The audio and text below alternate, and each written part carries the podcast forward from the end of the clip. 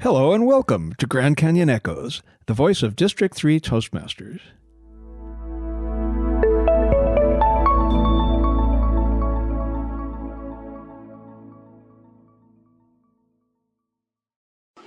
Hello, everyone. This is Don Griffith. I'm your podcast host. I have with me today the District Trio, as they're referred to. We have our, the newest member of the trio, DJ Reed, our Club Growth Director. We have our Program Quality Director, Karen Hewitt, and our District Director, David Hopper. Welcome, everyone. We're going to talk to you today with the trio and let you know a little bit about them, their background in Toastmasters, the things that are going on, and maybe get a little glimpse of some of the things coming for District 3. So, DJ, you're the new kid on the block. You're the most recent addition to the trio as Club Growth Director. But I want to go back. I'd like to take you all back to that very first Toastmaster meeting. DJ, when when did you first encounter Toastmasters and what brought you there? I was a bookkeeper for a nonprofit organization, and I happened to be working on Wednesday nights, which is when a club was forming in the organization. Actually, it was a community, it was uh, One Voice Community Center. And I decided, or I should say, someone in the group decided that I was going to be a member because I passed their door about the same time they were getting ready to start every Wednesday night. And I fought him and fought him about it. Finally, sometime in August, September, I said, okay, I'll go, I'll go. Just don't ever ask me again. I walked in 10 minutes late for the meeting so I wouldn't have to introduce myself at the beginning and I walked out when they asked me. And as I walked out, I said, The meeting was fine, and the door slammed on the fine. That was my first encounter with Toastmasters. And what it sounds like is you were that was your first and last encounter, but something must have happened. What brought you back? I knew that if I was ever going to grow and get to where I could talk to people and get to a point that I could interact with people. I was a loner and I didn't want to be around people. And I knew that if I didn't, at some point in time, get past that, I was never going to get anywhere. And after a few weeks, a couple months, maybe even, I finally went back and they needed one more member to start the club and my friend said, It's got to be you, DJ. You need this. And so I did table topics and I walked away and I sat in the back, same place I was the first time, and said, Okay, I'll do it. I signed on the dotted line, and this is where I'm at now. And when was that, DJ? How long ago did you make that decision? That was in December. It was actually the very end of November, first part of December of 2009. The club was chartered in December of 2009. Well, we'll come back to you, DJ, because I have more questions for you and, frankly, everyone else. Karen, tell us about your first Toastmaster meeting. My first Toastmasters meeting, I was late just like DJ, but it was because I went to the wrong location first. Because it was supposed to be Denny's, and the crossroads I got was I 17 and something. So I went to the first I 17 Denny's I could find, and they did not have a Toastmasters. And then I was like, okay, I think I need to go a bit further north. And I found it, walked in, I smiled, nodded, grunted, I think I may have said yes, I may have said no, and I left as quickly as possible. And when I was asked if I had a few words for the club, I went, no. That was all I said was no. And, and did no become yes? What happened to make a yes? I knew I had to do it. I went to that meeting with the intention of joining. I had actually emailed over 12 clubs in the previous two weeks, and this was the only club that responded to me. Wow. And I already knew I was going to join Toastmasters. I had gone through an ordeal, and my mother had told me I went through it because I could survive it, and maybe somebody else couldn't. And I should learn how to tell my story. So I went and Googled how to learn to tell your story. and guess what came up? Fast. I was agoraphobic. So I knew I had to join a club that forced me to leave my house. And I kept going and going. And probably within three or four weeks, the club was so supportive. I was able to give mm-hmm. care. They immediately got me a mentor who was very kind and soft spoken with me. And it continued on from there. And what was that club that the one of 12 that actually invited you to come? Walkie talkies. All right, walkie talkies. Good job. DJ, I forget forgot to ask, what was the name of your first club? It started out as one voice, it's now Melrose. Oh, okay. Melrose, I hear about them all the time. Great. It's a great it's a great club. David, tell us about that first meeting. Uh, so to tell you about the first meeting, I actually have to take you back to a meeting. And at my work, they had a all hands meeting. They said anybody who's interested in leadership, ever interested in leadership, is wants to be a leader in our organization, and I work for the U of A, wants to be a leader in our organization. We're starting a Toastmasters club, and we need you to be a member of the Toastmasters club. And throughout the meeting, I sit there and I go, ah, I don't really want to do this. I don't really want to be a public speaker, but I made my mind up quickly that I had to I had to do this. So I went over to the sign up sheet and I was like the second person to sign up on the sign up sheet. And then they sent out an email to everybody on the sign up sheet going, okay, we're going to have our first meeting. I was one of the first to respond. So, of course, I got back, hey, can you be an icebreaker at our very first meeting? Never attended a Toastmasters meeting in my life, didn't know what to expect at all from a Toastmasters meeting. But here I was, I was the first speaker at the first meeting of the UAFM Toastmasters Club and I was nervous, but I had a great mentor and I had a great evaluator who sat there and said, "Don't worry about being nervous. Just get up and give your speech." And we do round robin evaluations, so everybody writes on a sheet of paper. And the head of HR even wrote on the sheet of paper, "I didn't know you were funny." So I really enjoyed my first meeting, and of course, I came back for more. And then they eventually talked me into about a month later being the VPE. and wasn't very long before I started to rise up the ranks in Toastmasters. Yeah. So when was that, David? That was in 2014. Karen, when did you join? What year was that? I went to my first meeting the first week of March, joined on the second week of March in 2017. Oh, okay. All right.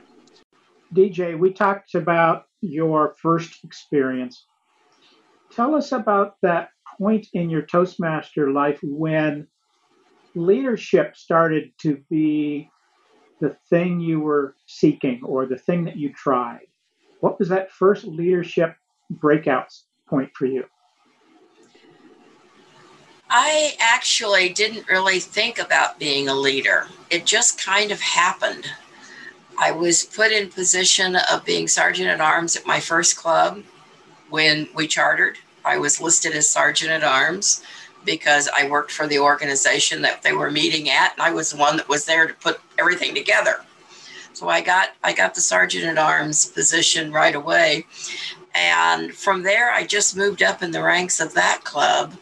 And then when I changed, ended up changing clubs, it was like I was just automatically put into officer positions and the more officer positions I put was put into, the more I realized that I enjoyed being in those officer positions and helping others with their leadership and, and mentoring skills.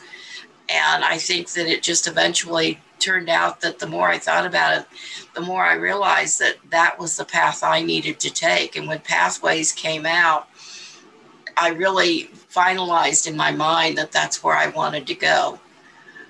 Uh, I tried speech contests a couple times and realized that that was just not who I was. I like putting them together. I like being chief judge or a judge and doing all the back stuff, but being on the stage for a contest eh, really wasn't what I was into. So I moved forward.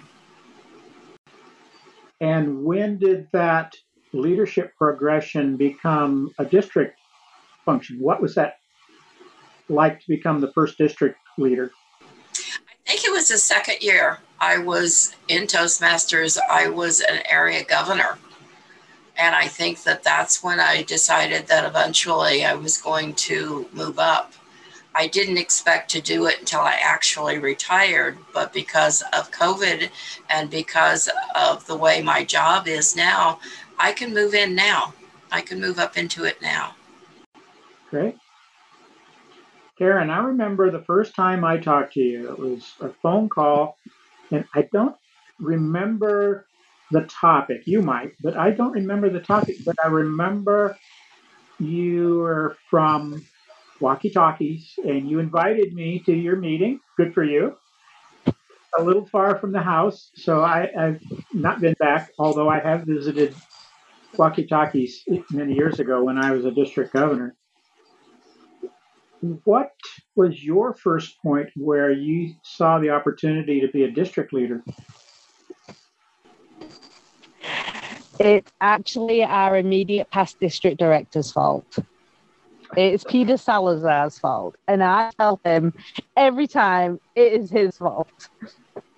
So I joined in March and I became an officer and I did the first round of contests, which I did very well at. I did expect to, but it was kind of a shocker. And I was told, you know, you like having go, you should go for your DTM. I was like, okay, I can do that. And I went to a TLI, and Peter was presenting the roadmap to DTM. And he was presenting it for both legacy and pathways because we were at that transition point. And I realized, hang on, I have got a lot of my speeches done already for legacy because I wasn't even introduced to pathways in the beginning. It was here's the manual because TI sent me manuals. It was never pathways. It was just here's the manuals.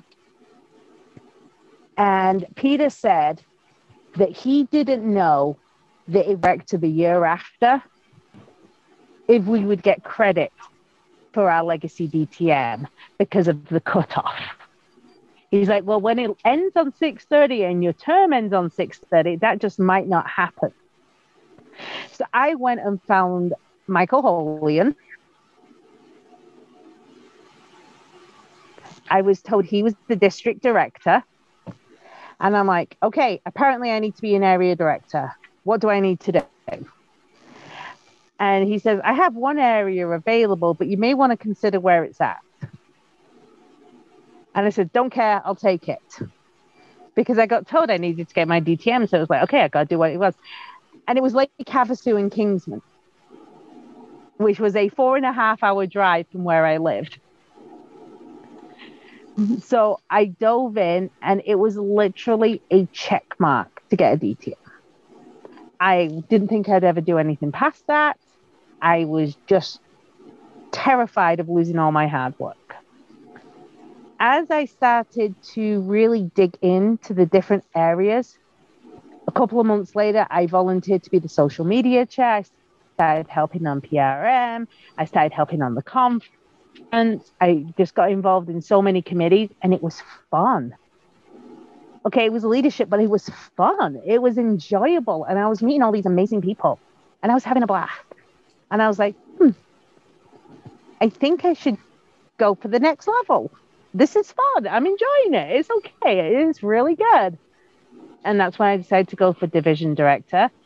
And I probably spoke to David like two weeks after the election for division director and told him, because he just got elected as club growth. I want to do that. I want to be in the trio, and David supported me from day one. Made me his assistant club growth director and started teaching me. You're an example of someone who did one of the goals to, as you say, check a box, but to meet a specific objective without realizing the power of the process itself. And now, now look at you. You are the program quality director for District 3. Excellent. I was going to say, yeah, it'll, it opened up a whole new world, and I am so glad that Peter arrived me that day.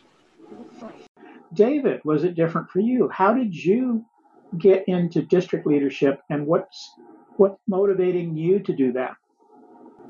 Well, Don, I am a competitive person, and I am also uh, very much uh, about achievement. So when it came to my first DTM, I had a member of my club that told me they're going to get their DTM before I did, and we were just racing to get see who got the DTM first. So when the first area director position came up, I'm like, no, I got to do that. Came an area director, and really it was all about the achievements I could get. And then about the time I got my first DTM, everything really switched for me, and it started to become more about service. And I, I wanted to go back and I wanted to serve Toastmasters and help people get the achievement that I had achieved because I had seen that it did so much for me. Uh, it actually got me a raise, it got me a promotion at work. It made me more confident in meetings. I used to sit in the back of the room of meetings and hope I didn't get called on. And that, that didn't happen anymore after Toastmasters. So after getting my first DTM, I really switched and wanted to help people achieve their DTMs. And that's when I signed up to be a division director and decided to keep moving up into the tree.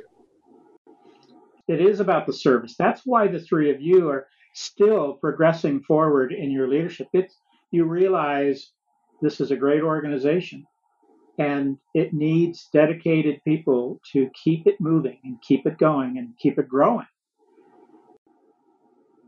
Now I want to transition into what's going on now. DJ, when the when the pandemic hit, how did your club and members react? What did you do?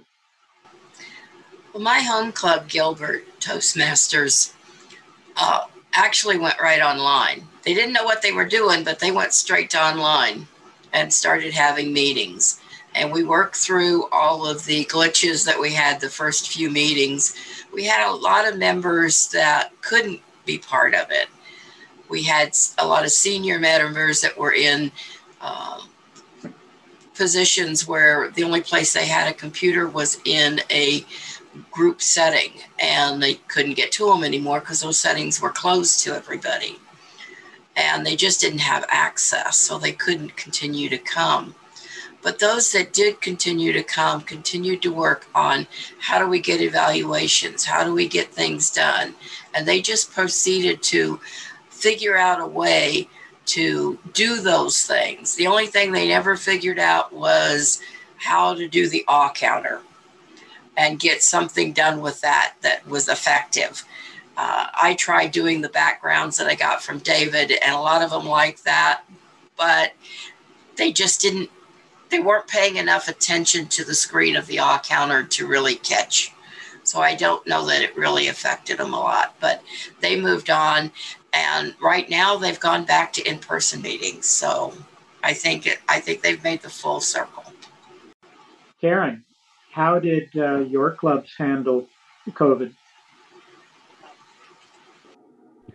Well, at first, because we were all told it was just going to be for two weeks, that famous two weeks, right?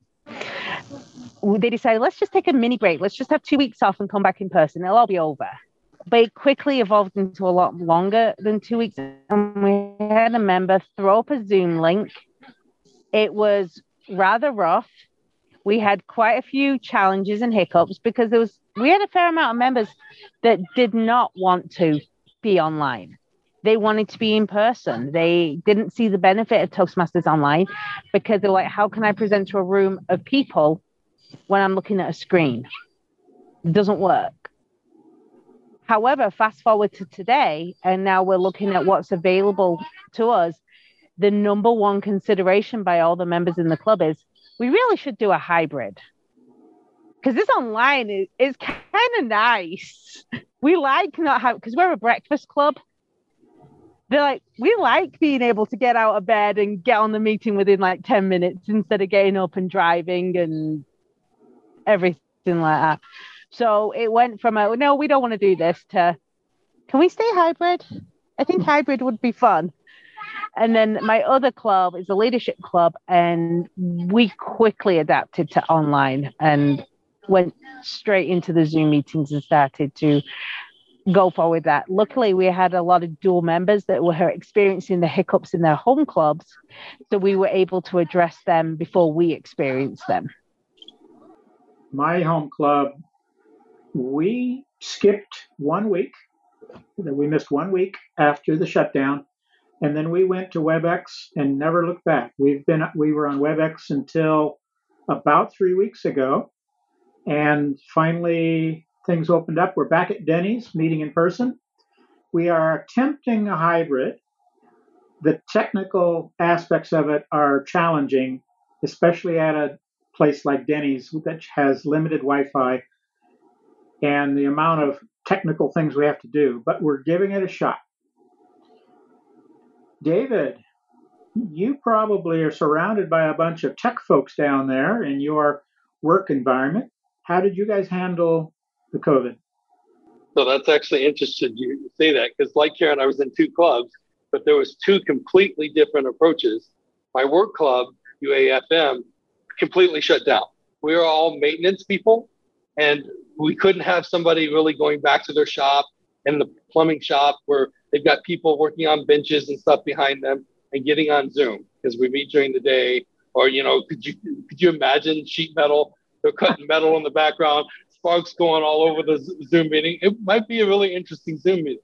So we shut down for about eight months before we started back up, and then we only had five or six people uh, who were attending the meetings uh, on Zoom, and then uh, just recently, we've gone back to fully in person for that club.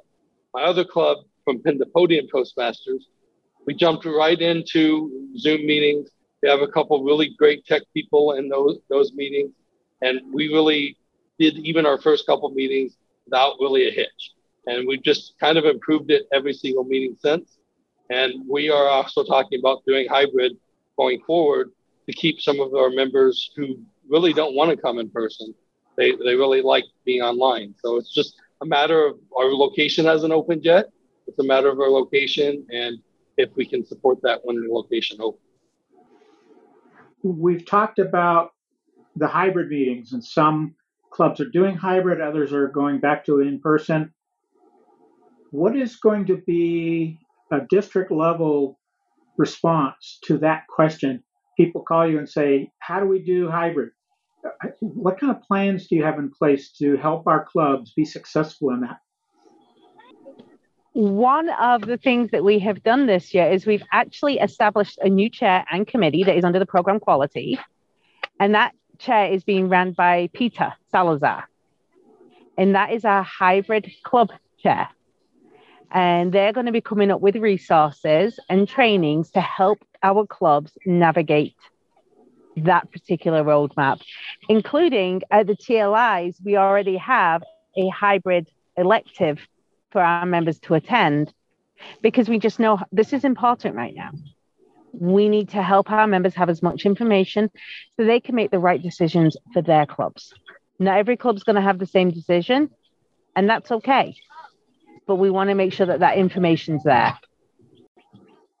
So you're supporting the clubs that are either interested in finding out about it or have made that decision and just need assistance. The process of doing hybrid is something new for a lot of folks. That's not new for Toastmasters, is it? The idea of trying something new. Every time we step into an officer position, every time we have something happen, uh, maybe there's a a change from world headquarters about something like pathways.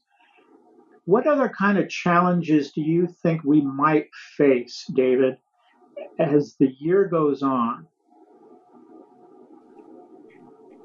Well, Don, I think the biggest challenge going forward is actually going to be coming back to in person or hybrid meetings. You know, we've gone through a massive change in our district. We've lost a lot of members, we've lost a lot of clubs, and there's a lot of clubs out there that only have five or six members and they are getting tired. And unfortunately, we're going to ask those same members to put in a little bit more work because as they go back to being in person or they choose to go hybrid, they're, they're going to have to do more work to start promoting their club. But I can see that this year we're primed to grow like no mm-hmm. other year that we've seen in the past probably couple decades. We are primed to grow as a district. And although I know that we'll face challenges this year, I think that at the end of the year we're going to be standing stronger and taller than we we started the year at. And I was a Boy Scout, so I can tell you my, the Boy Scout motto. Uh, one of the things that they were just drilled into me in Boy Scouts is leave it better than you found it, and that is our, my goal for the year. That I leave this district better than I found, found it, so that when Karen and DJ continue on, that they can build on what we've done this year. DJ, you are in a position on the trio where your concentration is new clubs and new members. What are some of the ideas that you and your team have come up with so far? I realize the year is very new and you're just getting used to it and probably are feeling a little overwhelmed, but I bet you there's some ideas that have come up already. Could you share some of those with us?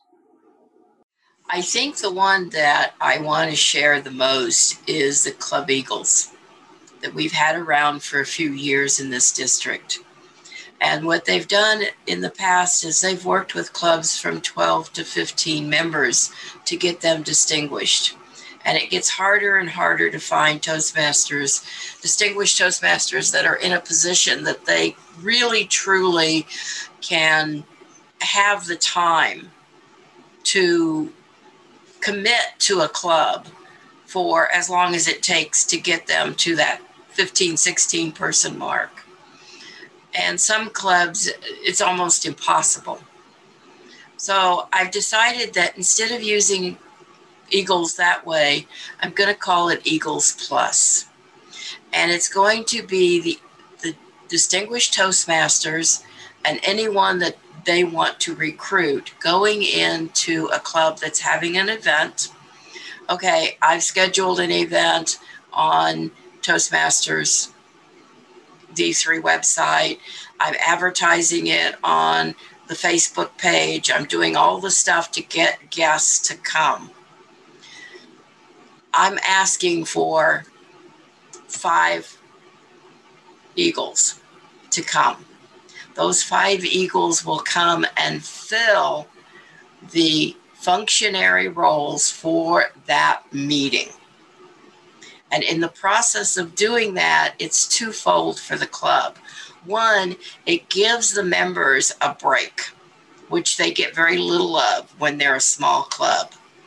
And two, it gives them a chance to interact more with the guests because they're not worrying about the functionary roles because they've got somebody there.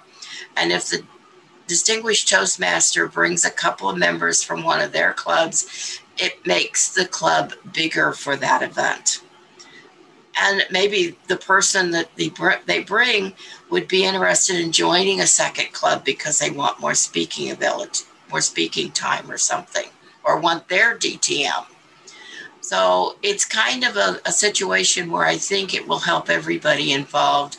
And I'm hoping that I can get a lot of DTMs that are willing to make that commitment for one meeting in order to facilitate helping these clubs grow their membership through this process.